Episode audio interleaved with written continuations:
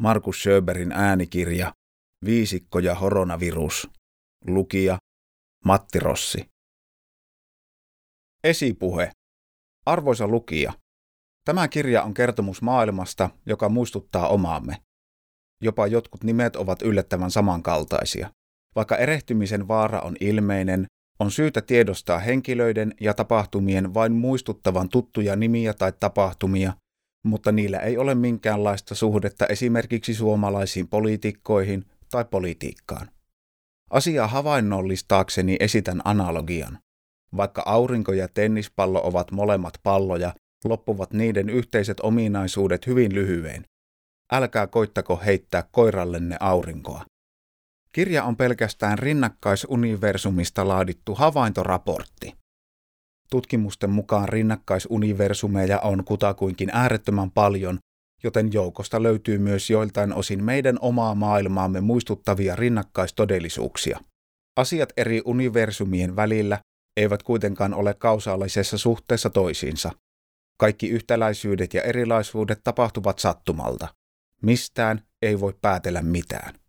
Kun kirjan jossain vaiheessa mahdollisesti suunnittelette kunnianloukkaussyytteen nostamista, maanpetostuomiota tai aiotte tuomita kirjoittajan muulla tavoin, yrittäkää muistaa, että olen vain pelkkä viestin tuoja.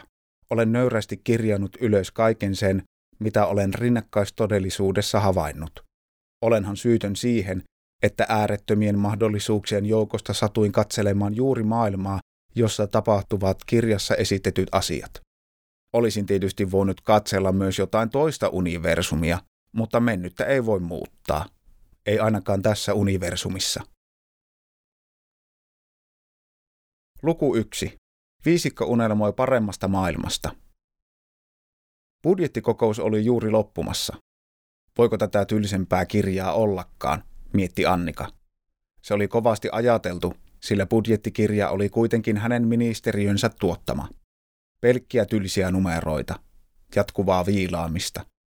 Eikä liikkumavaraa ollut juuri minkään vertaa. Piti hän eläkkeet maksaa ja terveydenhuolto hoitaa. Tässä sitä kuitenkin taas kiisteltiin porukalla.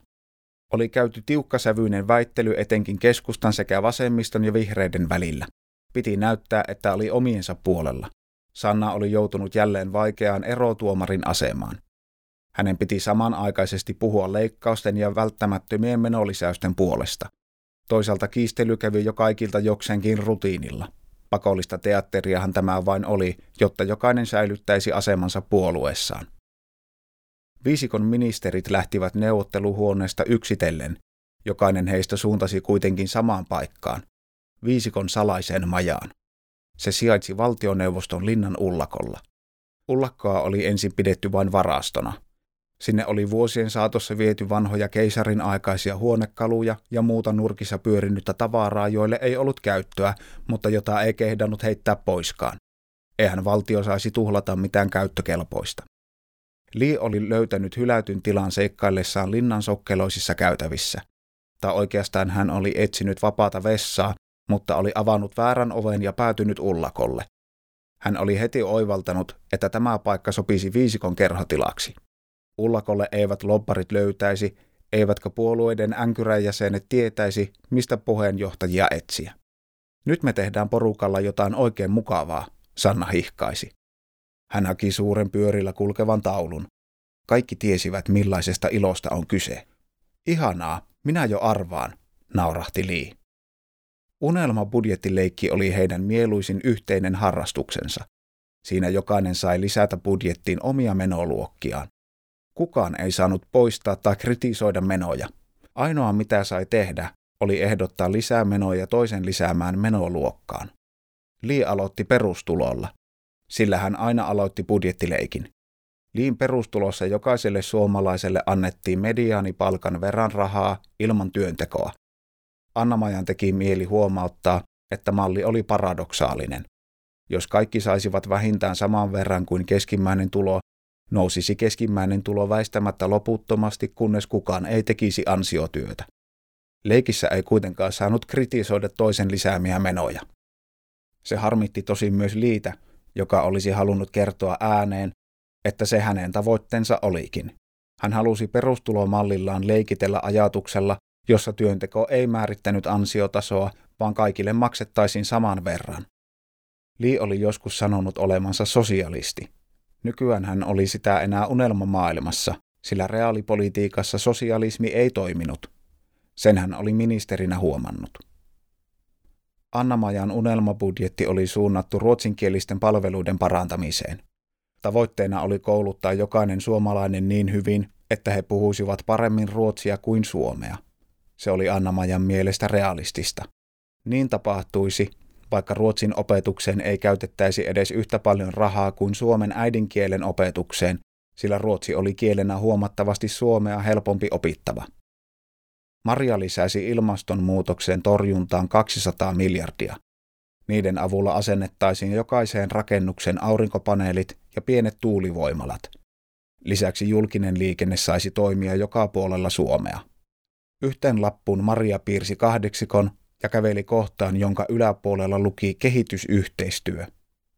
Muut viisikon jäsenet ihmettelivät ensin pientä summaa. Kuuluipa mutinaa siitä, että nyt on aika persua. Mutta sitten Maria käänsi lappua 90 astetta, jolloin numerosta muodostuikin äärettömän merkki. Ja kehitysapuun tästä vielä äärettömän paljon. Sinne uppoaa ihan mitä vain, hän nauroi vedet silmissä. Me laitamme tästä kyllä vielä 40 miljoonaa kosteikkoviljelyyn, hykerteli Annika. Viisikko saattoi leikkiä unelmabudjettileikkiä vaikka kuinka kauan. Välillä he eivät olisi halunneet lopettaa leikkimistä, vaan yrittivät laittaa palasia unelmabudjetista myös oikeaan budjettiin. Tällä vaalikaudella se olikin sujunut poikkeuksellisen hyvin. Kriisistä toiseen ajautunut Suomi oli kaivannut perustelemattomia menoja jotta talouden pyörät pysyisivät liikkeessä. Eikä hallitusviisikkoa voinut toiminnastaan moittiakaan, sillä milloinpa oli modernissa maailmassa koettu vastaavia mullistuksia. Ihmiskunta oli kokenut ennennäkemättömän koettelemuksen koronaviruspandemian aikana. Jatkuvat sulkutoimet ja maskin käyttö olivat kurittaneet kansoja ympäri maailman. Lopullinen voitto oli kuitenkin saatu tiukkojen sulkutilojen ja koronarokotustoimien ansiosta – Muiden mukana myös Suomi oli kovalla työllä saanut yhteiskuntansa auki. Kaikilla oli mukavaa. Ravintolat oli avattu ja palvelut pelasivat. Suomalaiset olivat ryhtyneet pidättelemättömän juhlintaan ja palanneet takaisin perinteiseen elämänmenoon. He olivat siis matkanneet kesämökeilleen, eivätkä nähneet toisiaan sen enempää kuin pandemian aikana. Taudin valtava henkinen rasite oli kuitenkin takana. Elämä oli vihdoin päässyt raiteilleen, eikä pandemiaa jaksanut enää kukaan muistella. Maskeista oli tullut pandemian symboli. Nyt kun viruksesta oli vihdoin päästy eroon, poltettiin maskeja suurilla rovioilla kaupunkien aukioilla. Pian kuitenkin ilmastotoimien takia maskien polttaminen päätettiin siirtää lämpövoimaloihin. Maskeja ei kuitenkaan enää haluttu säilyttää, sillä niiden katsottiin muistuttavan menneistä kauheista ajoista – Maskien polttamiselle oli myös lääketieteellinen selitys, sillä oli käynyt ilmi, että long covid-oireet olivat kuin olivatkin ennen kaikkea psyykkisiä. Vertaisarvioiduissa tutkimuksissa esitettiin laajalti, että koronavirus tuli unohtaa ja sulkea ihmisten ajatuksista mahdollisimman tehokkaasti, jotta long covid-oireet lievenisivät. Maskien hävittämistä vastusti käytännössä vain rakennustyöntekijöiden liitto, joka yritti tuoda esille maskien suojavaikutuksia pölyäviä raaka-aineita käsiteltäessä. THLn johtava terveystaloustieteen tutkija kuitenkin huomautti, että kansanterveyden näkökulmasta muutaman rakentajan pölykeuhko ei juurikaan painanut valtakunnallisten ja globaalien long covid-oireiden aiheuttamien taloudellisten haasteiden rinnalla.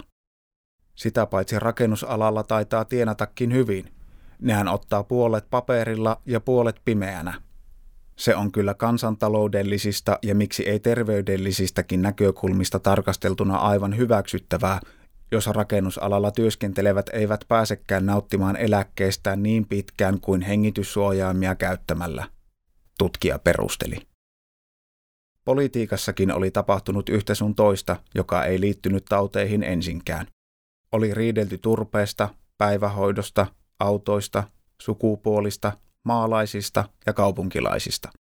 Kaikki puolueet sättivät toisiaan ja kansa piti kaikkia puolueita enemmän tai vähemmän älyttöminä. Elämä oli palautunut todellakin normaaleille uomilleen. Lehdet uutisoivat Ukrainan sodasta, ilmastonmuutoksesta ja muista elämää uhkaavista asioista, mutta nämä olivat lopulta viruksen rinnalla lähinnä kuvitteellisia uhkakuvia. Eihän esimerkiksi sodasta tosiasiallisesti kärsinyt arjessa juuri kukaan, sillä bensan hinta ei lopulta vaikuttanut arkeen mitenkään niin paljon kuin virus.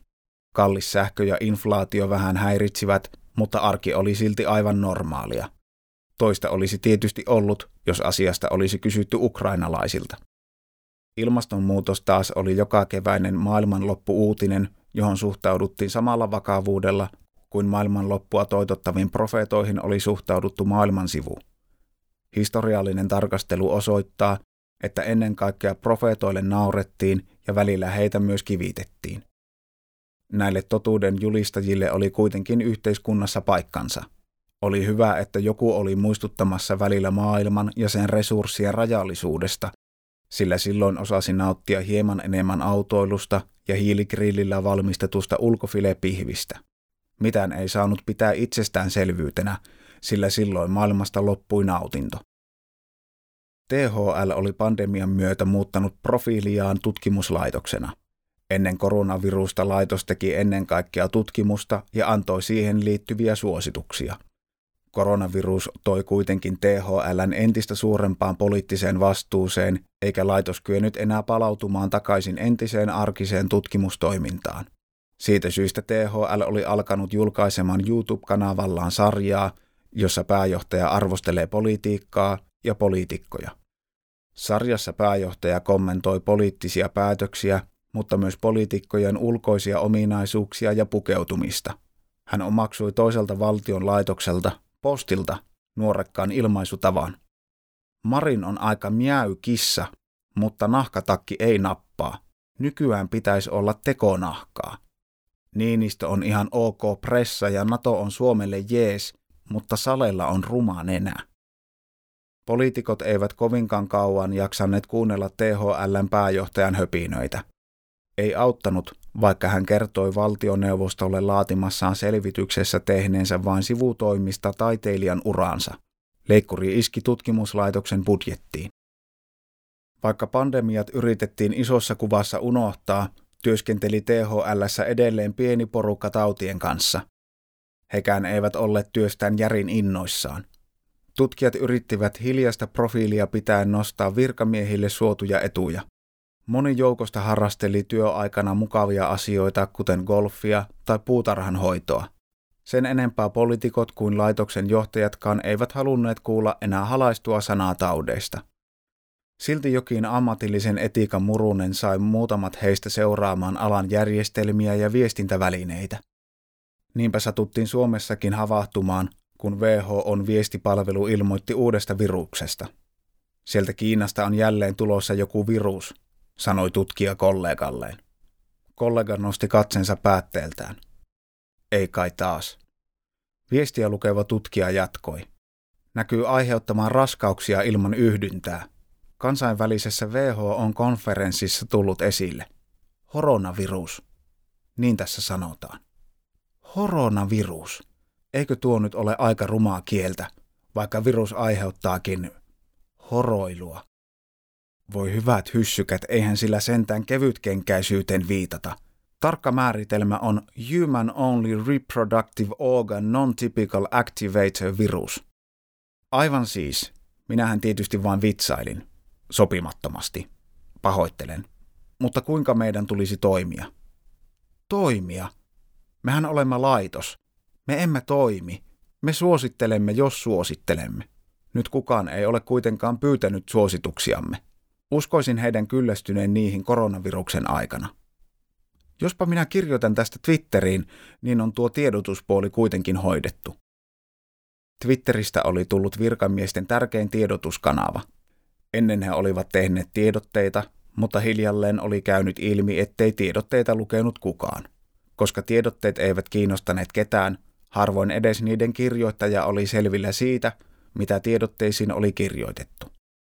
Virkamiehet alkoivat nimittäin käyttämään verkosta löytyvää puppugeneraattoria, joka suolisi tekoälyn avustamana mitään sanomatonta virkamiesjargonia parin sivullisen verran. Kukaan ei koskaan jäänyt kiinni puppugeneraattorin käytöstä, sillä kukaan ei ole tähän päivään mennessä lukenut virastojen tiedotteita. Siirtyminen Twitteriin johtui kuitenkin siitä, että virkamiehet alkoivat pohtia, olisiko tiedotteilla jokin muukin funktio kuin olla olemassa tiedotteina. Viestintäministeriön työryhmä oli päätynyt siihen, että tiedotteilla on todennäköisesti ollut tarkoituksena toimia viestinnän välineinä. Työryhmässä tosin ihmeteltiin, että jos näin on, miksi tiedotteiden tekemisessä oli unohdettu vastaanottava osapuoli, joka katsottiin viestinnässä yleisesti tärkeäksi osaksi kokonaisuutta. Selvityksen perusteella päätettiin suosittaa, että valtionhallinnossa tutkittaisiin mahdollisuuksia viestiä jollekin kohderyhmälle. Samaan aikaan oli Helsingin kaupunkiympäristön toimiala alkanut tavoittaa ihmisiä kertomalla Twitter-tilillään kaksimielisiä vitsejä. Hekään eivät olleet ratkaisseet vielä viestinnän sisällöllistä osuutta, mutta olivat kuitenkin onnistuneet tavoittamaan yleisöjä. Julkinen sektori omaksui nopeasti rajoitettujen merkkien ilmaisun keinot. Tärkeintä oli tavoittaa alustalle ominainen kieli. Oli toissijaista, sanoiko oikeasti jotakin. Niinpä THLn tutkijakin twiittasi lopulta seuraavasti. Uusi koronavirus aiheuttaa mahdollisesti kiihtynyttä syntyvyyttä. THL ei suosittele toistaiseksi mitään.